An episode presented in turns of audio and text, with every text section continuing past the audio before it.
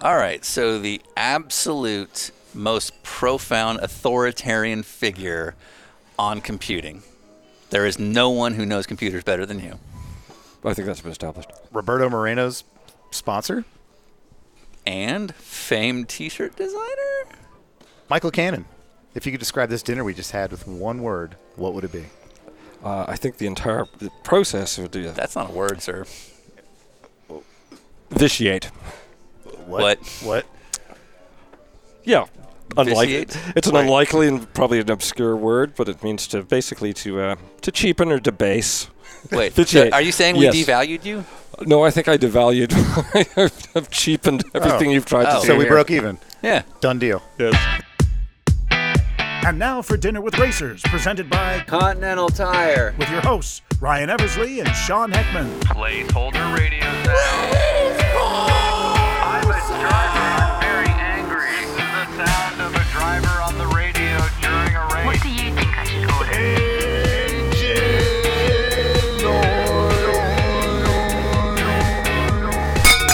Welcome to Dinner with Racers. Hey. I'm Ryan Eversley. And I'm Sean Heckman. And we are currently driving back to Atlanta to end a 25,000 mile journey across the United States. It really was 25,000 miles this year. You can smell it. Wow. Yeah.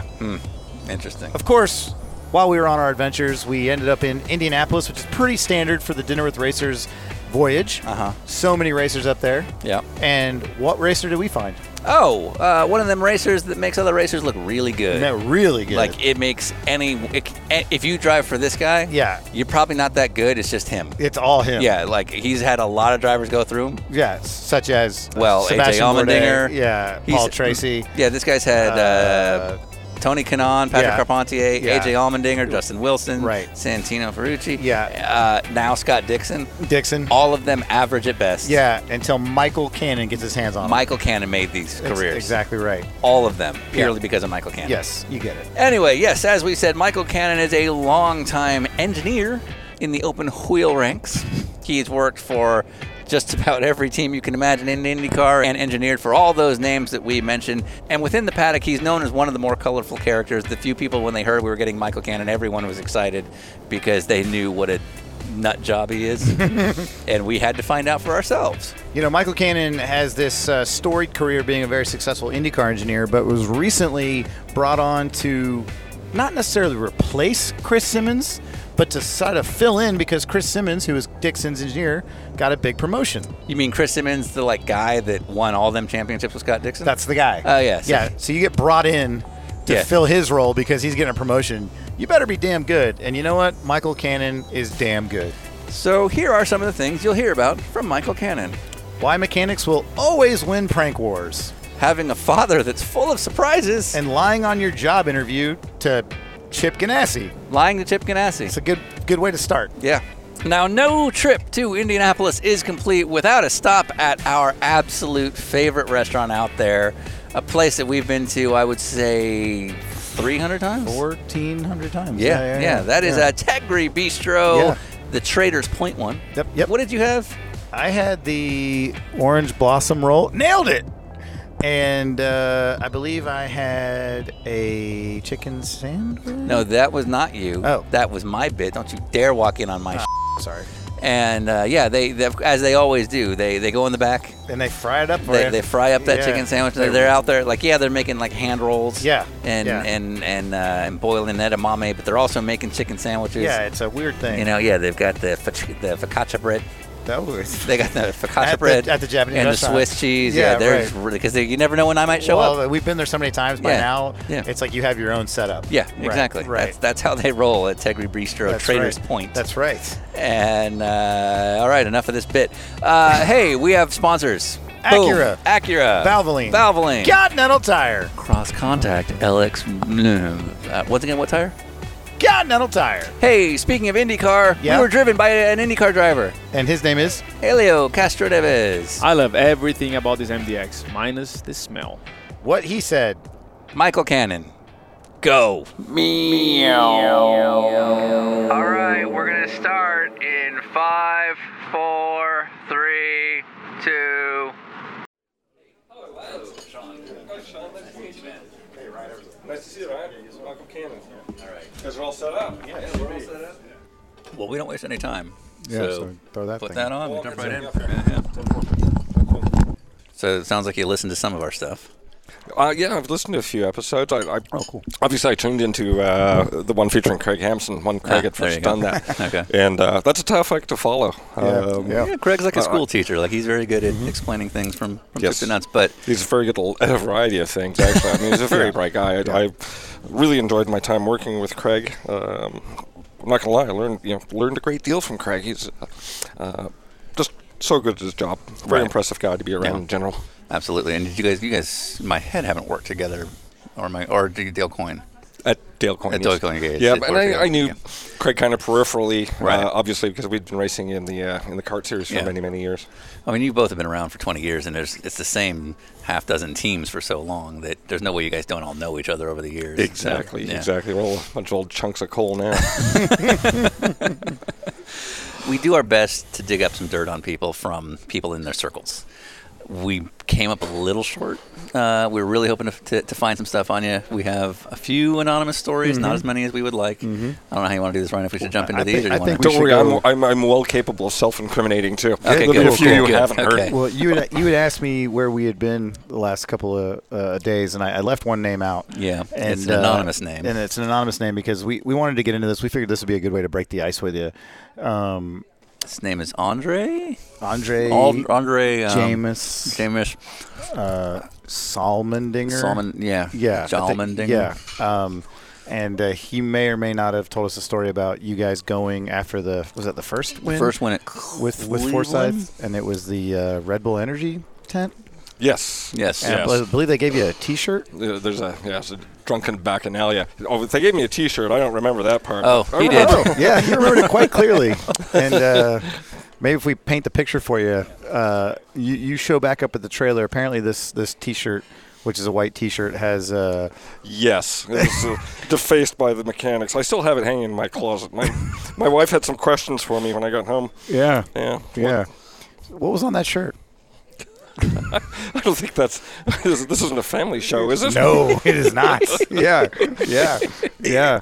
It's everything you would think that uh, a bunch of immature drunks uh, that yeah. couldn't even qualify as carnies would come up with to write on your T-shirt. Now, Yeah. the highlight for that of that evening actually was we had this uh, Buick Lucerne rental car. I won't say from which agency the, that we refer to as the Lutheran. We took the Lutheran and I, I drove it up against a tree in the infield Yeah. and got the front Same tires. weekend. s- This is after the race. After the race at Cleveland. Uh, no, this one was at Portland. Okay. Yes. Okay. Same place Okay, as, same- the, as the T-shirt. environment. Yeah, Yeah. yeah, yeah. Leading the thing up against a tree, set the cruise control at 65 miles an hour, and walked away. So it's Well, got next thing you know, here comes one of the track workers, one of the people with the Portland circuit, yeah. Rushing towards me. Worried look on his face. He said, "Sir, sir, sir." yeah. We really try to take care of the facility around here, and I was very apologetic. he points over to the parking lot and he goes, "There's a light post over there. Yeah. Don't use it. So tree. they, I, I suspect he might have actually dropped by the Red Bull tent for a little while too. Mm-hmm. Mm-hmm. the the era that we're in now, that kind of stuff is is way less tolerated. Yeah. Or you don't hear about it at least. You, d- it doesn't occur as much, but I'll t- I can tell you why. I've had this conversation with many people. It's because it's the same group of people. There's an awful lot of people that uh, are in the paddock that I've worked with for 20, maybe even 30 years. And we've all grown up and, and matured somewhat.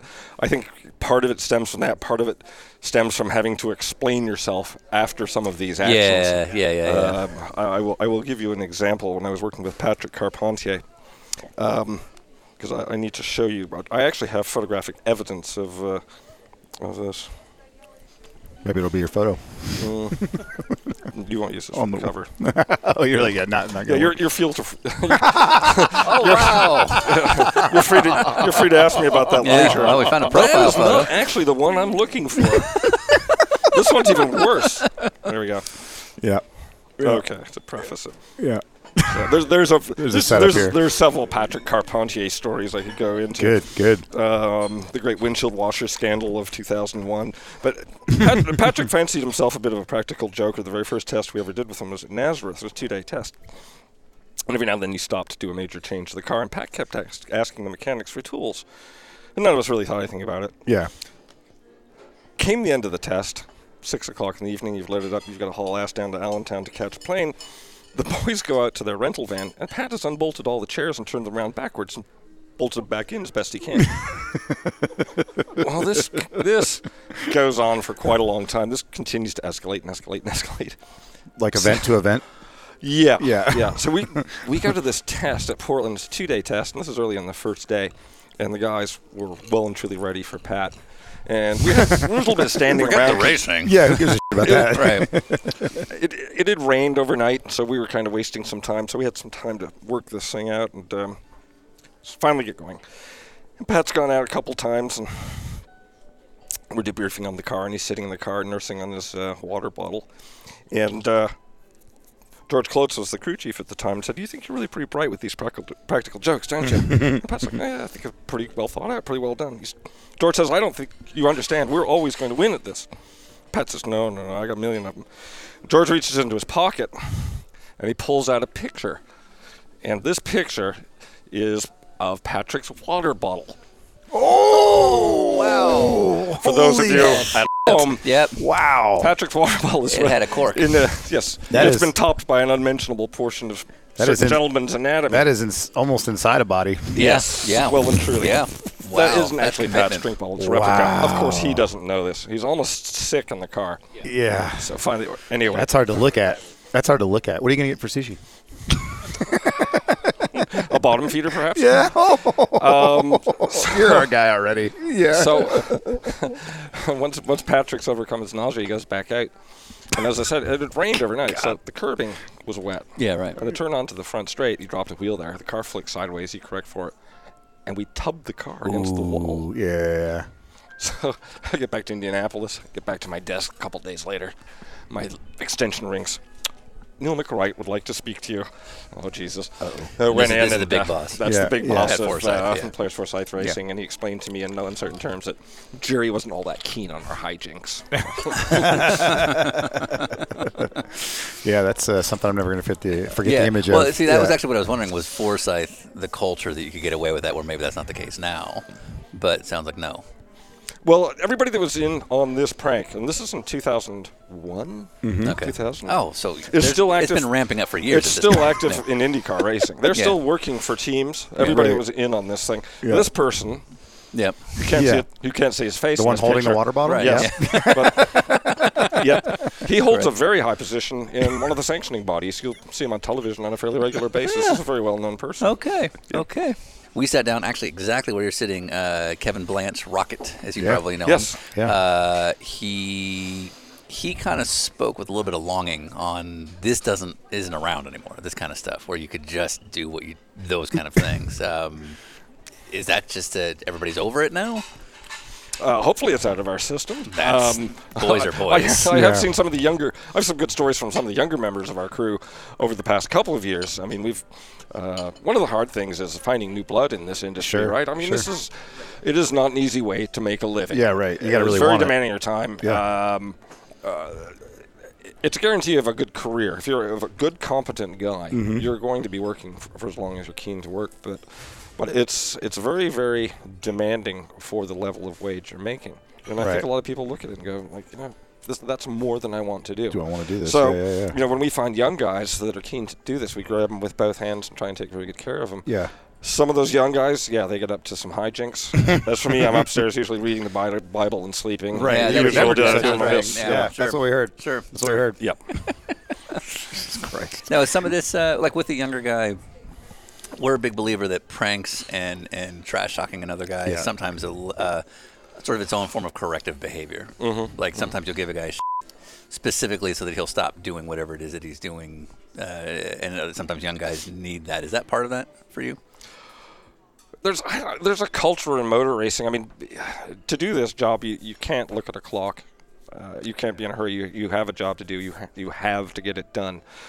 And there, I don't know. There's an underlying uh, sentiment. It's a culture of you know we're here to do do the job, and it doesn't matter what things throw up get thrown up in our Yeah, face. right, And I right. use I use this analogy too, and it's probably a strange analogy, but two years ago, I broke my back. I was in a body cast. I went back to work, How that happened? and uh, old injury. okay. And I went back to work after a couple, three weeks, and we were working on a project, and I got down on my knees to help, and my back went into terrible spasms. And so I just rolled over and laid on the floor. Now, any place else in the world, if you work for Bank of America or something, they'd be having potluck dinners for you. There'd be prayer groups. you know, there'd be a GoFundMe page. yeah, right, Yeah, right. uh-huh, Yep, yep. I'm lying on the floor like a turtle. Yeah. And the guys are just stepping over me so they can get their work done. just step back over me because I'm kind of in the way, Yeah, like, yeah. like in the main thoroughfare. Someone want to move Yeah. this? Yeah. So it's a yeah. yeah. There's a there's an entire d- different uh, landscape, culture, uh, environment, if you will, Absolutely. uh, within this industry. Mm-hmm. And that's what you know. My wife reminds me on a regular basis. You know, you don't work in the real world. I mean, there's these are not 40-hour week people. These are all very very special, um, very accomplished people. Does she do anything in the industry? No, she doesn't. Her family was involved in amateur racing. Her Okay. dad's actually a fairly accomplished amateur racer back in the 70s and 80s. And uh, he earned his living as an airline pilot, flew for uh, United Airlines for his entire career. Yeah, so she knows a little bit of what goes on behind Oh, the scenes when it comes to fun and. Behavior. Yeah, Yeah, yeah, exactly. Yeah, Yeah, very much so. Yes. Very much so. How'd you guys meet? Uh, I w- met her through Steve Knapp. I actually met her at Steve oh, Knapp's wedding. Okay. okay. There you go. Yes, many, Another many long time ago. guy. Yeah. Yeah, and Uh-huh. also racing related. And everybody Yeah, knows yeah. everybody. I mean, when I first started dating her, she was living in Chicago. I was living in San Francisco at the time. It's I like the walked into racing their story. house. Yeah. I walked into the house. There's all these black and white pictures of my dad from the old days. Uh, and it turns out her father's best friend, uh, Tom Stephani, his family owned Nickey Chevrolet, and Nickey Chevrolet and Dan Blocker were my dad's sponsors back in the cool U.S. is That is incredible. That's what are insane. the So odds on that? everybody knows Yeah, yeah, everybody. Yeah, yeah, yeah. Yeah. Dan Blocker's actually m- was my sister's godfather. I mean, It's a small yeah, world, it's isn't just- it? Yeah, exactly. Yeah, yeah. it's a pretty small world. yeah, yeah. Interesting. That's funny. Interesting. So, Sean, you live in California? I do. I live in Pasadena, but I grew up um, just south of San Francisco in San Bruno. Okay, so I used to live in Pasadena as well. Oh, did you right over really? by Caltech. Actually, the house where we lived, Yeah. Caltech now took over that land. And Oh, okay. Yeah, there, yeah. that's not far from where I am. So Yeah. that's so my where hood. you were born in Canada? born in Montreal. Yeah. Yeah. Yeah. When I was um, quite young, my dad got a job with uh, John Mecom to race the Can, you know, the U.S. ROC Yeah, car. yeah. Very first Lola T70, beautiful car. And it was going to be a two-car team, and I think he did one race in it at Sebring, where the car broke while they were leading. Hmm. And then the second race, I think Walk Hanks, and I think destroyed the thing, and my dad went, "Oh shit, I don't have a job." Right. So he wound up in Pasadena um, with this Nickey Chevrolet Dan Mm-hmm. Blocker thing. Where did his interest in racing come from? My dad? Yeah. You know, I don't even know if I can answer that. He was always car crazy. Yeah. Um, from a very young age. Uh, his his story's a little bit odd too. Like, I should preface it like everybody in my family has Yeah. a very bizarre story. Right. Well, Okay. John This- John Cannon seems like a wild guy. Yeah. he was a character in search of an audience. you know, he, This is something we understand. Yeah. Yeah. Yeah. Okay. but he he, for lack of a better description, grew up from a very early age in boarding school. My grandfather was a major in the British Army and was a real live spook. Wow. And in World War II, they moved all the kids up to the north of England. So he went to school there. Mm-hmm. Never really had a father figure. His mother died when he was a year and a half old. Okay. Um, so he went from there to RAF Cranwell to become a, a pilot. Ultimately emigrated to Canada to become a bush pilot and hopefully earn enough money to go motor racing back in the UK. Wound up racing in Canada, starting with amateur stuff. And then in 1962, that would have been his big break. They had the uh, Canadian Grand Prix at Mosport. So he had a lot of big names there. Roger Penske, I think, won it. Roger Penske was there. Dan Gurney, Masten Gregory. My dad was in this home built thing called a Delu. Yeah. Delu Mark One. That's the one. Yep. Yeah, it had a 327 Chevy in it, and uh, I think he qualified fairly well. Came the race day, it started raining, and uh, lo and behold, first lap comes around, and here's Dad leading, and these all these international stars. And that kind of put him on the map. That same year, he went down to Nassau and did the Speed Weeks, put it on pole mm-hmm. against Olivier Gendebien's Ferrari Wow, that just yeah. won, Absolute won at Le. Mans. Yeah. They won the thing called the Governor's Trophy, which is kind of the sprint race on Saturday. on Sunday, they fi- filled up the car for the first time, 63 gallon tank. and off they safe. go. Yeah, Yeah. Right. And it rubbed a hole in the tank and set the whole thing on fire, and it burned it to a crisp. Good, good, Yep. So that was the end of that. But that put him on the map, and he did some rides with a variety of different Yeah. uh, manufacturers. Um, and then after that, his star started to fade away a little bit and became an independent. And Mm-hmm. uh, at the time of his 1968 Laguna Seca Can-Am race, He was working as a used car dealer. Yeah. Yeah. Yeah.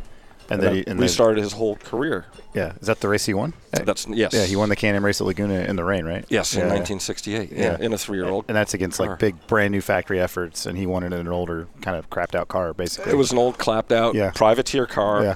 Didn't have you know 360 cubic inch Chev versus you know 427s. Yeah, yeah. Um, you've got several world champions um, and Formula One drivers in this crowd. Um, one of the things probably not known, really all that well known, is that Jim Hall had a had a, a part in that win because my dad just had like this one helper guy. Yeah. The two weeks before that had been working at the parts counter at a Chevrolet Yeah, dealership yeah, in yeah, New Jersey. put food on the table. My dad talked him into coming with him because he had nobody. They'd been out at Bridgehampton, and uh, Jim's car broke right at the start. The starter motor jammed. And Jim could tell these guys had no idea what th- this guy had no idea what he was doing. So Jim came down and ran the pit board for my dad and kept him informed. And yeah, Yeah. Wow, that's pretty crazy. So the, the level that your dad was competing at was absolutely international at this point. You know what I mean? He's competing against superstars of, of the time and in like really heavy machinery. Yes. You know, like basically prototypes and top GT cars of that era. Mhm. I, the coolest thing I learned was that he raced with Fireball Roberts. Not only is that awesome, but he did it in the NART Ferrari GTO. Yeah, that you know what I mean, like the 250 GTO, which is one of the most expensive cars on the planet as we speak. yeah, one just sold for forty-eight million. Yeah, exactly. They expected to go for even more. Yeah. and that was that was the first car. That was just like the chassis number one of, Oh, of the cars they built. Yeah. yeah, very unlikely pairing. Yeah, Fire, yeah. Fireball Roberts, I believe Ulf Norinder was in there, and uh, and my dad. And Yeah. So where does Michael Cannon start showing up in this picture? Well, you know, it's interesting because people think, well, you know, I grew up at the racetrack. No, I didn't. Oh, And uh, yeah, a little Well, just bit on the timeline younger. alone, this is Yeah. this is going before you start showing up. Yeah, but I'll, I'll give you an example. I mean, in October of 1970, I went to Sebring. Yeah. They're doing the prize giving. And you're dad how old? My dad, I was eight years old. Okay. My dad had won the Formula 5000 championship, and that's where they did the prize giving. So I have pictures of myself at, the, at this thing. The next race I went to was in 1976 at Watkins Glen, and that was the last time I saw my dad race. Wow. Yeah. So a six-year gap Yeah, followed by my parents had divorced around 1971, 72. I was young enough. I didn't even realize they were divorced because at at that time, my dad was racing Formula 5000, but he had done uh, a couple one-offs in Trans Am, I believe. There was some sports car stuff. Tried to qualify at Indy with a, with an older car. So you know, he was gone so much. Hmm, yeah, how would you even Like, know? How Yeah, would you right, know? right. Yeah, right? yeah, yeah. Yeah, there's a Yeah. reality check for Yep. you. Yeah, no. Yeah, yeah, when it's that much travel. Yep. So growing up, I mean, there was nothing I wanted to do more than become a pilot until I hit, I guess, about 12 or 13, built my first ever go kart, which all of the chassis for the go kart, the main frame, was the giant bloody great crate that my dad's championship trophy came in. So I stuck wheels on it, got the neighborhood kids to push me around. so flash forward to 1983. It's wintertime in Montreal. Montreal winter's particularly brutal. And I read this little factoid at the top of the newspaper every day. You know, cheetah's the fastest land animal. Okay. I said the city that has the most similar climate to Montreal is Moscow, and we were right in the grips of uh, almost six weeks where it never got above zero. I thought this is for the birds. My dad lives in California. Yeah. So I kissed my girlfriend goodbye, sold my Volkswagen Scirocco, See and pocketed the cash, and buggered off to Los Angeles. Nothing really. Just showed up at my dad's doorstep. He was surprised, but my stepmother was even more surprised. Um, and I should preface this by saying my father remarried, and this poor woman, she'd been married to him for two years before she found out that he'd ever been married before, much less had two children. Right there it wow. was. That was the yeah, yeah. surprise. Wait, Yeah, so- yeah. She was already kind of unimpressed. Anyway, well, I, st- I wound up getting a job with. Um, I just love that description. Like, well, that's the only thing I didn't tell you about. Oh, also, Yeah. I have a kid. Yeah. I'll, I'll give you another example of my dad. This is terrible. But you know, this, this you have to know the rest of the family. Yeah. My dad had a small airplane crash. He had an experimental airplane, Canard aircraft, wings swept back, prop in the back, very easy. He was living in McKinney, Texas at the time, and he was coming into land, and they asked him to go just to throttle back a little bit, just maintain a little bit of a space to the aircraft in front of him. And the throttle, you have a quadrant on one side, and then down lower you have like a vernier knob for fine adjustment. And When he throttled back on the quadrant, the knob fell off. Oh boy. So, oh, that- that's not good. Well, have to get that fixed. So when he went to throttle up again, well, the cable end was now in the sheath and jammed, and he couldn't get the thing to throttle up. Oh, and the airport was not that close. Yeah. So he put it down in a field pretty hard, and, and it, it beat him up pretty good. Yeah. He said, oh, this isn't good, this isn't good. And then the TV people started showing up, and that was even worse because my stepmom didn't know my dad owned an airplane, much less two of them. Jesus Christ. The Hit the fan on that one. Yeah. Yeah. yeah. Yeah. The core of any relationship. Yeah, exactly. It's based Yes. on trust, It's communication, communication. Yeah. and uh, not telling that you have two kids and And, yeah, airplanes. yeah. Right. two kids, So two I- planes. 1983, I, I wound up out there, and um, my dad was kind enough to get me a job as a, sort of a helper with uh, Kerry Agapiou, who was running uh, at the, what the time at the time was um, Theodore Racing for Teddy Yip. Oh, okay. And Yeah. prior to this, you were full Canadian, grew up Canada. Yeah, Yeah. yeah. Um, enjoyed tinkering on cars, etc. Right, right. But, you hadn't moved out of there, so to speak. Right, but yeah. Kerry needed a you know a strong back and a weak mind, and I, I, I matched that bill, and uh, so I started working for Kerry as a, as a as a mechanic and helper and God knows what. And the first race we did was with Tommy Byrne, Yeah. And then Former guest. Yeah, and uh, much many years later, I'd wind up running Tommy Byrne in a few IRL, well, sorry, Indy Lights races um, back when it was um, uh, ARS series. And then, so after that, then Roberto Moreno had been in the series, and they were on financial shaky ground. So we took on Moreno. Uh, Tommy, I believe, went back to Europe and did some Formula One stuff for Theodore. So we wound up running Roberto that year, um, and that was actually pr- pretty hand to mouth too. Teddy was supporting the team, but sometimes it was hard to get a hold of Teddy, and um, it was to the point. the Elkhart Lake round in that year was a one-day event. Shut up, Saturday did practice qualifying race, and we're sitting here waiting for some money to hit the bank. Kerry's tapped out. Kerry doesn't have two nickels to rub together. The cars are in the trailer. We're just waiting to go. And it, it was myself uh, and these two lovely, wonderful Kiwi guys, Warcake and John Madison, who uh, had come with Roberto. And they taught me a great deal about motor racing and, and, and how to prepare a race car properly in a very short period of time. So we're all kind of depressed. And it's Wednesday at 3 o'clock in the afternoon. I was like, we're not going. I said, well, I got a Shell credit card. I could do anything. So Yeah. Kerry very hurriedly scrawls down some directions to how to get from Van Nuys, California, Yeah. to Elkhart Lake, and basically says, you know, "Go across 80, go up this road, and when you see a right, a big red barn, turn left there. Can't miss the track." So we just hopped in the thing, drove day and night. Well, you had your phone. You could just put it in the phone, right? Yeah, yes. exactly. Yeah. we drove day and night, made it there, um, qualified well. Off of a Shell First- credit card. Yep. Yeah. First lap of the race, it was Michael Andretti and uh, and Roberto on the front row. Race takes off. Come around the first lap, neither of them are there. So, oh, Jesus, no. this is not Yeah, good. Nick yeah. Krasinski and this old March local guy is leading the race. About 30 seconds later, after the after the field goes by, here comes Moreno, hauling ass up. At the end of the day, he wins the race. We win enough money to, you know, p- pay the engine bills, pay me back. We wound up spending four days uh, at Siebkens celebrating, Yeah. as one does. Some of that money back. Yeah. As one does. Yeah, exactly. Yeah. Um, I've had one of those four day nights, yeah. followed by a six day morning. yeah. here's, here's another story. Here's a Siebken story for you. For those of you that may or may not know about Siebkens, it's one of the most popular destinations, and especially in the 70s and 80s. Absolutely. Yeah, uh, summertime in in Wisconsin. Can't beat it. A lot of the uh, local universities, the, the young ladies that uh, uh, populate that, the, the schools there wind up at Siebkens, uh, working as waiters, waitresses, desk people, etc. Yeah. Wisconsin's probably best well known for their hospitality, Yeah. Love thy neighbor. the friendliness of uh, Mm-hmm. of uh, their citizens. So it's a very popular destination for the you know for us to uh, to head to during the year. It was hard to leave that place. yeah. Uh, and this went on, went on for, as I say, for many years.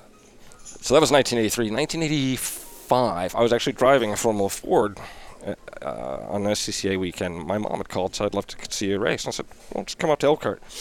Haven't, uh, you know, just come on up for the weekend.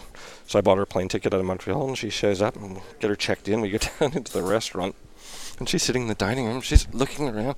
She's like, this is absolutely lovely. I can't Right. believe your father never brought me here. Uh oh. Yeah. yeah. Yeah. So there's a reason they're divorced. Yeah, Yeah, right. yeah, Yeah, yeah, yeah. absolutely. I'm hearing a theme with your dad. Yeah, Um, yeah. Sounds like character. Yeah. uh, speaking of you driving Formula Fords, the there there was a reference to you in, in an article that's out there as starting your racing career on a con of Yes. some sort. This is a recurring Yeah. theme with our Yeah. show that almost Yep. everyone's career started in some sort of lie. So Yeah. what what is the Michael Cannon? Oh, I- had met uh, Thomas Knapp, and I met. My con wasn't on the people that were kind enough to supply the race car. My con was with the organizing body because um, prior to me getting my SCCA license, in the past you did either racing school and then did SCCA school, and they gave you your license to go racing.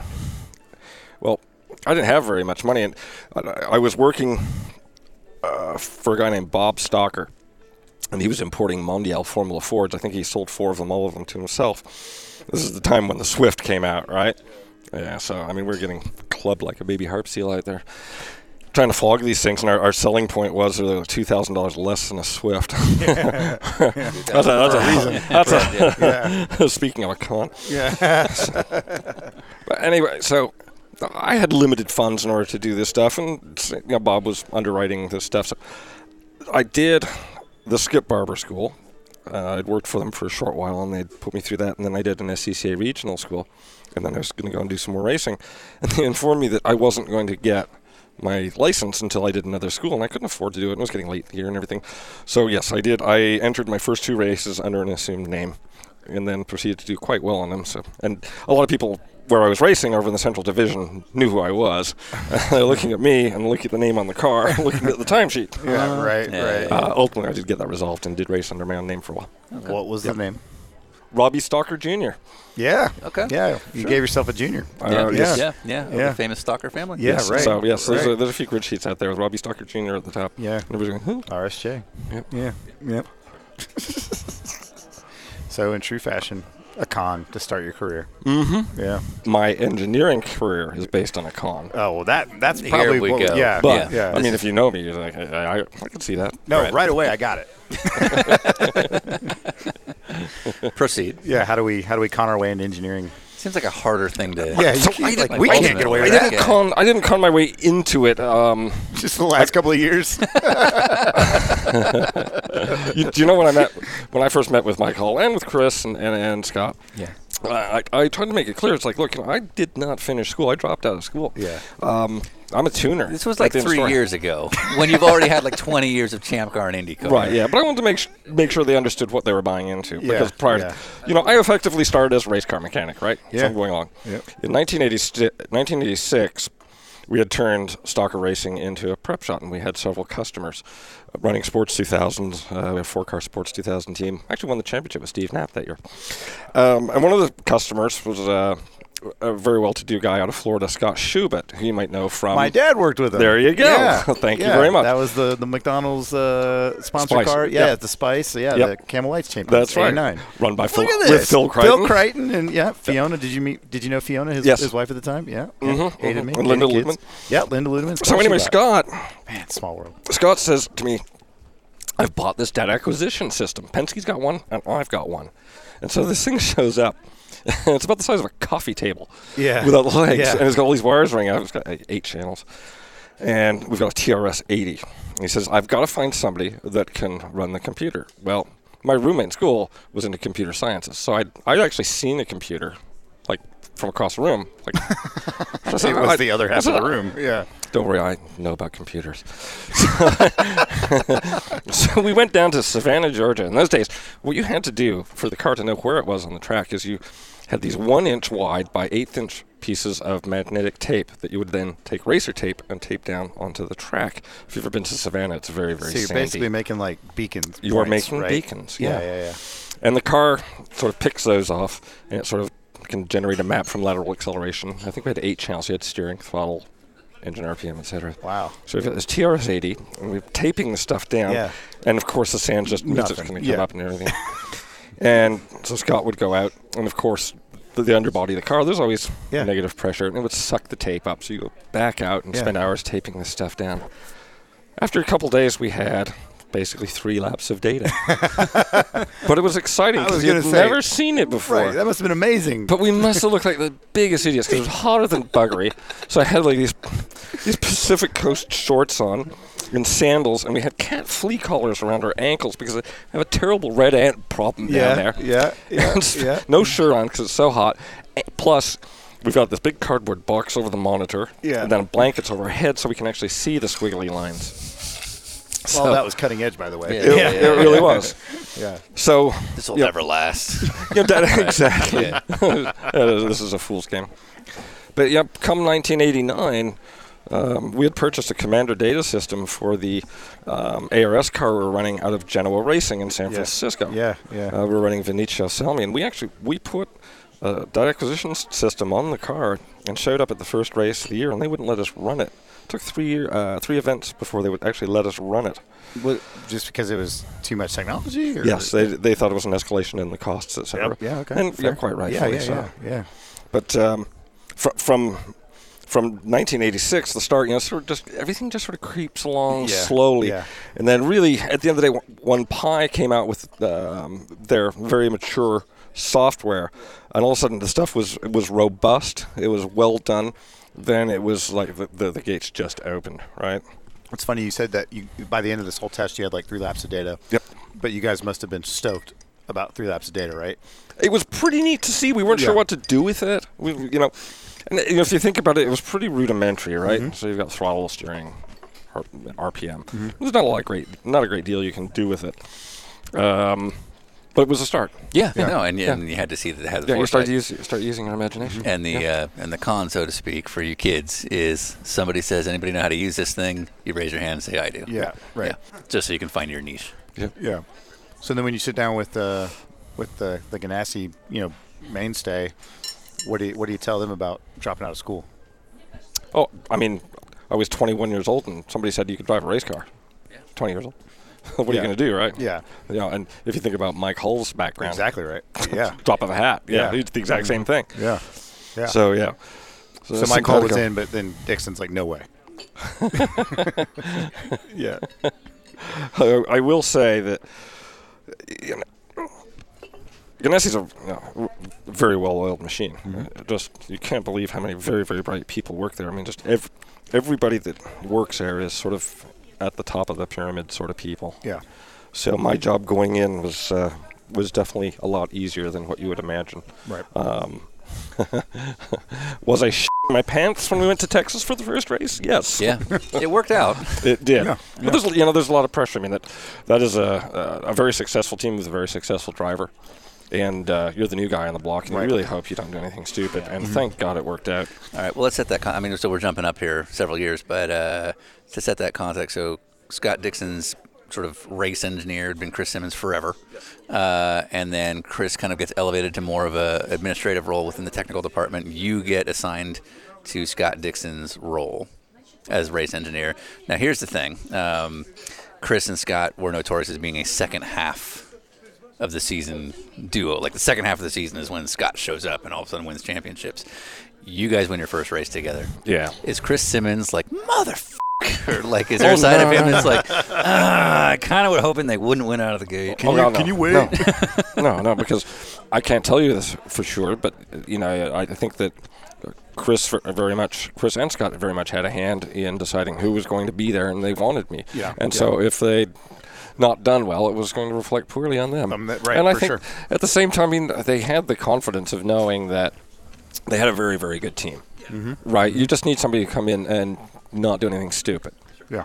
And uh, uh, as I say, fortunately, it, it worked out. And and I will say that you know Chris is very much involved um, on the race car engineering side on the race weekends. He is he is right behind me on the timing stand. Yeah, we yeah. talk all the time. We bounce ideas off of each other. If there's anybody brighter in the paddock, I've not met them. Um, I, I can see why Scott and uh, and Chris and any of the drivers that Chris has worked with have had a lot of success. He's a very very capable guy. Mm-hmm. So you started your career on the engineering side by lying about your knowledge of a system that you didn't really know about. Right. If a uh, But if you think about it, the technology was so new. oh, no one knew. Yeah, right. I Yeah, get yeah, it. No, I'm not. I'm not faulting you. There for was doing nobody that. to call you out. Here's my question. So, right. Yeah. if if a 21 year old intern comes in saying he understands some new software that you guys don't have a handle on just yet, Mm-hmm. will you have the same patience with him that you would have had with yourself? Boy, I don't know the answer to the question. I really don't know how to answer that. Um, No.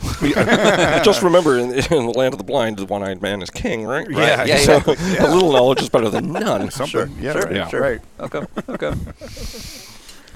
so you're driving. You're you're a faux engineer. Uh, at what point does engineering become the direction for you? Well, so circling back, so I, I'd done, we'd done this um, prep shop back in '86 and '87. '88, I moved to Indianapolis for a year, and I ran Paul Radisich in Super V. Um, Paul and I got along quite well. We were living together in an apartment here. He went back to New Zealand. I'd gone back to Montreal.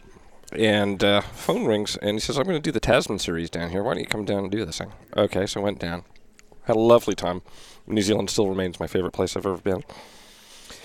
And flying back, the plane stopped in San Francisco, and I thought, you know, I love San Francisco. I've been there once with, before with my dad, and I'm just going to hang out here for a while. I couch surfed with a friend of mine, Stefan Dvornik. Stefan and I had run the car for Paul down in uh, New Zealand.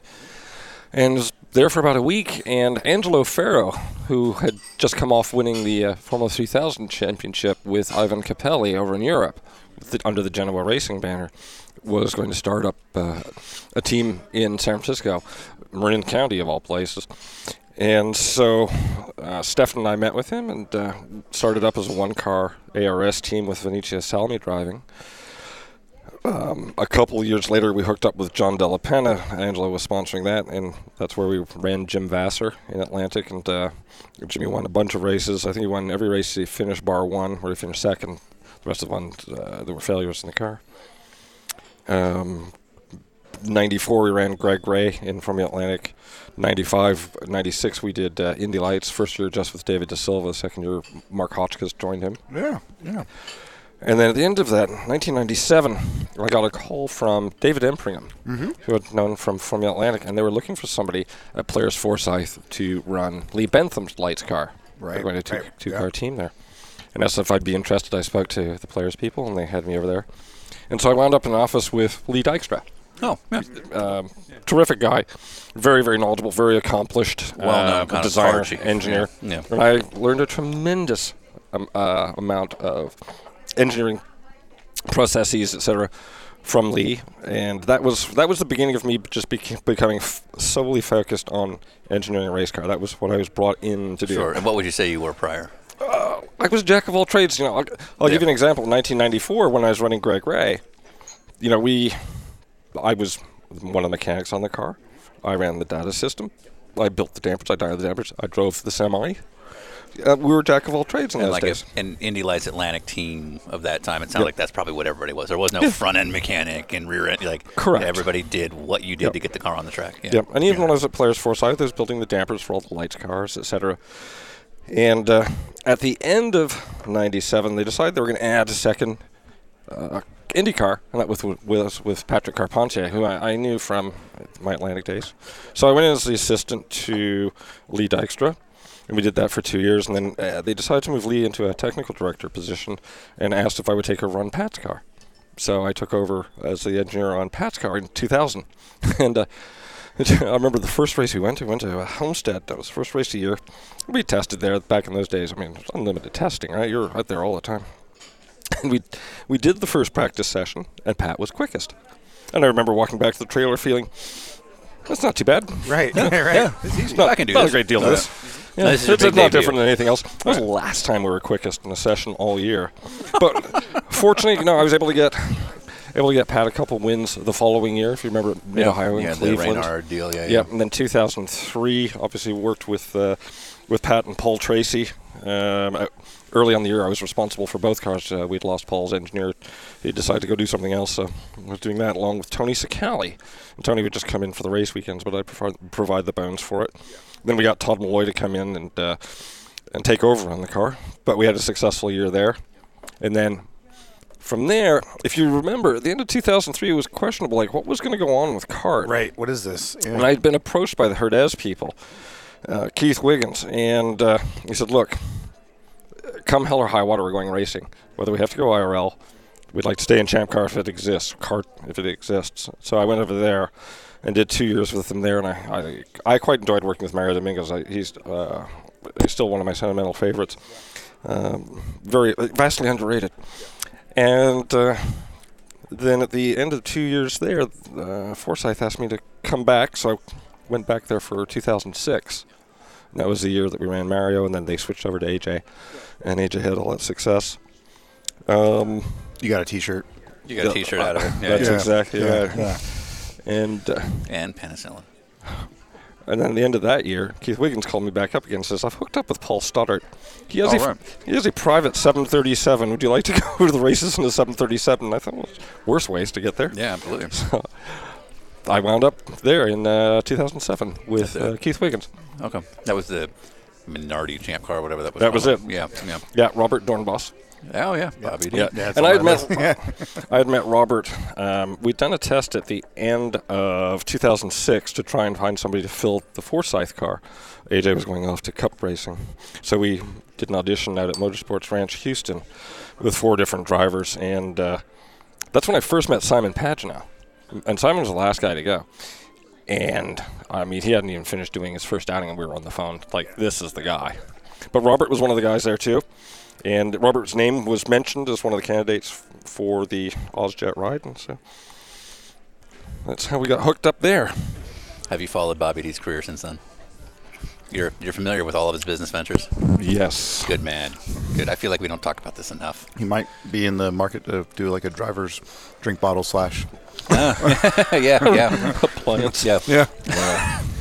so we sat down with Allmendinger. Like Two days ago, feels three like ago, feels like six last weeks ago. year. Yeah. And uh, he gave you a lot of credit for the success that he had when he switched over from Sport Yeah, it's very kind of to him. Fors- Forsyth. Uh, one of the quotes was, "He made me what I was there." He would say, in your words, "You go ring the out of this thing, and we'll be fine." Yeah. There was no like, "What do you think you need to do?" It was like, "Just go drive it as hard as you can, trust in me, and we'll be we'll be good to go." And- Yeah, I mean, he was fortunate. He stepped into a you know a good, experienced team, right? Um, I remember I had never even met the guy. He shows up at Portland on Thursday, and I'm sitting there, sort of explaining to him, look. Historically, we've not been all that sparkly at Portland, but we had a test here. Dominguez did a very good job of sorting the car. We think it's a little bit better than what we normally had, and I explained to him my philosophy on how a, a, a champ car should be set up. I said, so you know, you're going to go out there, and, and it is going to understeer. You're just going to have to live with that. We'll take the hand of God to move the back of the thing. He said, okay, fine. So he went out, did the first session, came back, and he's like, you're right. Like, wow, this thing's just stuck to the ground. You can do anything you want with it. And he went on a tear.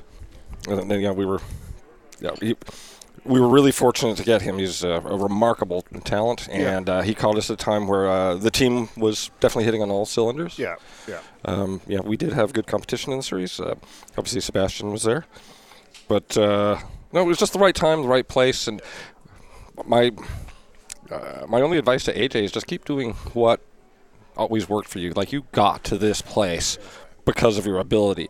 Just keep doing what you're doing, and, and we'll work around it. And it, and it seemed like he responded well to it. Yeah, yeah.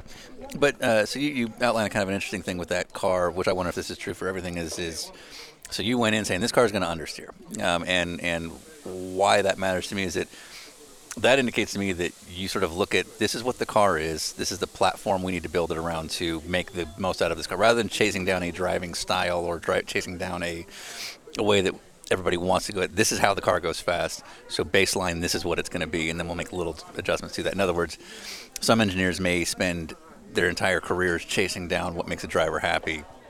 It almost sounds like your baseline is almost like this is what I think makes the car happy, and then we'll adjust to how you can fit within that parameter as a driver.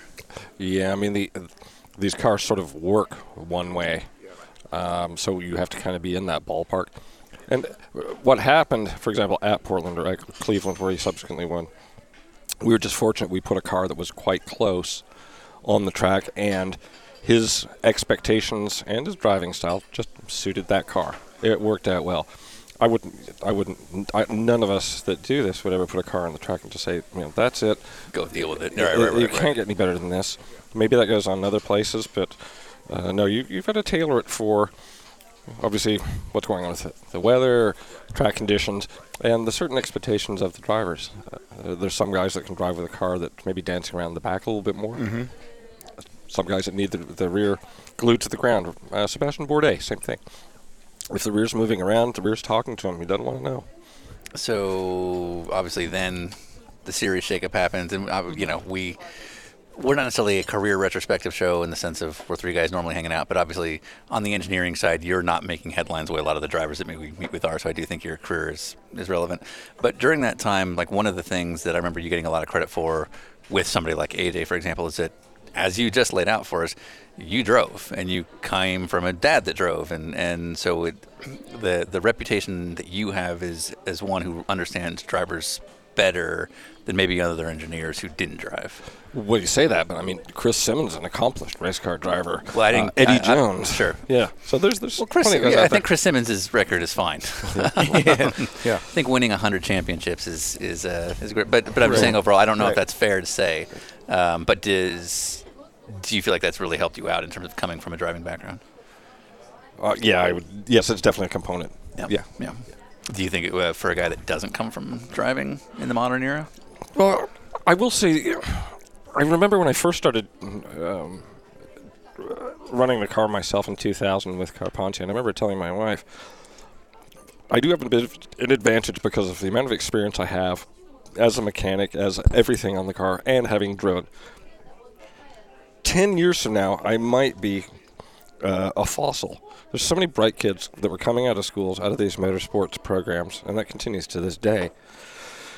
The only thing they lacked was just the gray hair, the experience of having seen so many things, because there are so many things that can go wrong.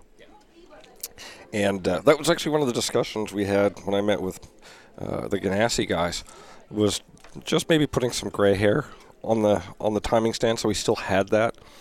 And uh, Ageist. I think that I, I remember walking back from qualifying at Indy this year after Scott was able to get pole, and we did a, a last minute change, but I knew it was the right thing to do, and it's that was purely down to gray hair. If you were fresh out of school, had been doing this for one or two years, Yeah. you may not have come to the same conclusion. In terms So- of like, I can see this little adjustment's going to make that difference because Yes. it's how the track changes. This is what four laps right. is. and yeah, and, and you're looking what other people are doing. You're doing the lap, and you're looking at their lap times, and you know where your car is. And like, my car is not currently set up to go that fast, so I need to change something.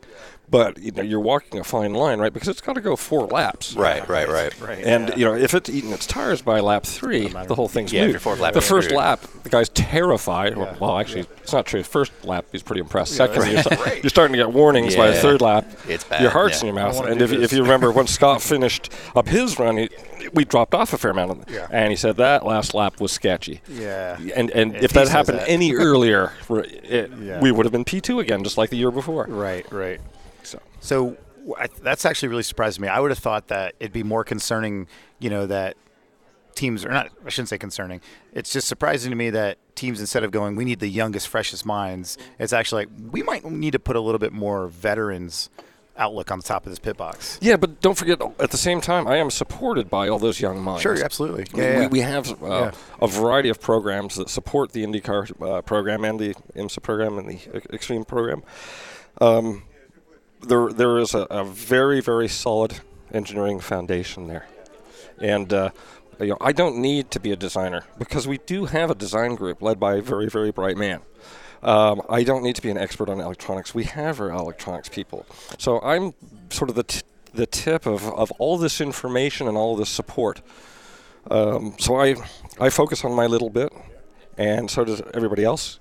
And as a result, the team gets results. Yeah. So kind of going back a couple steps. So, you know, you, you do your time at Forsyth, then you move over to, uh, I don't know officially what the Minardi team. Yeah, whatever Yeah, that's yeah, called, yeah, right? yeah. And, Yep. 737 and the Stoddart team. team. Yeah, and uh, you know, and then obviously the, the, the merge happens, and you kind of you kind of jump around. But you know, the teams were Forsyth, but Forsyth early to mid 2000s champ car to Yes. you know. It, where I'm going with this is, you know, Dale Coyne uh, recently, relatively smaller teams. Uh, I mean, that's a relative statement, but From uh, Forsyth. From Forsyth. Yeah. Yeah, yeah. No, I'm, where I'm going with this is to Ganassi today, Yeah. which is Mhm. a huge, Powerhouse. huge powerhouse. Yes. A lot of layers of management. How much of a cultural change is that for you?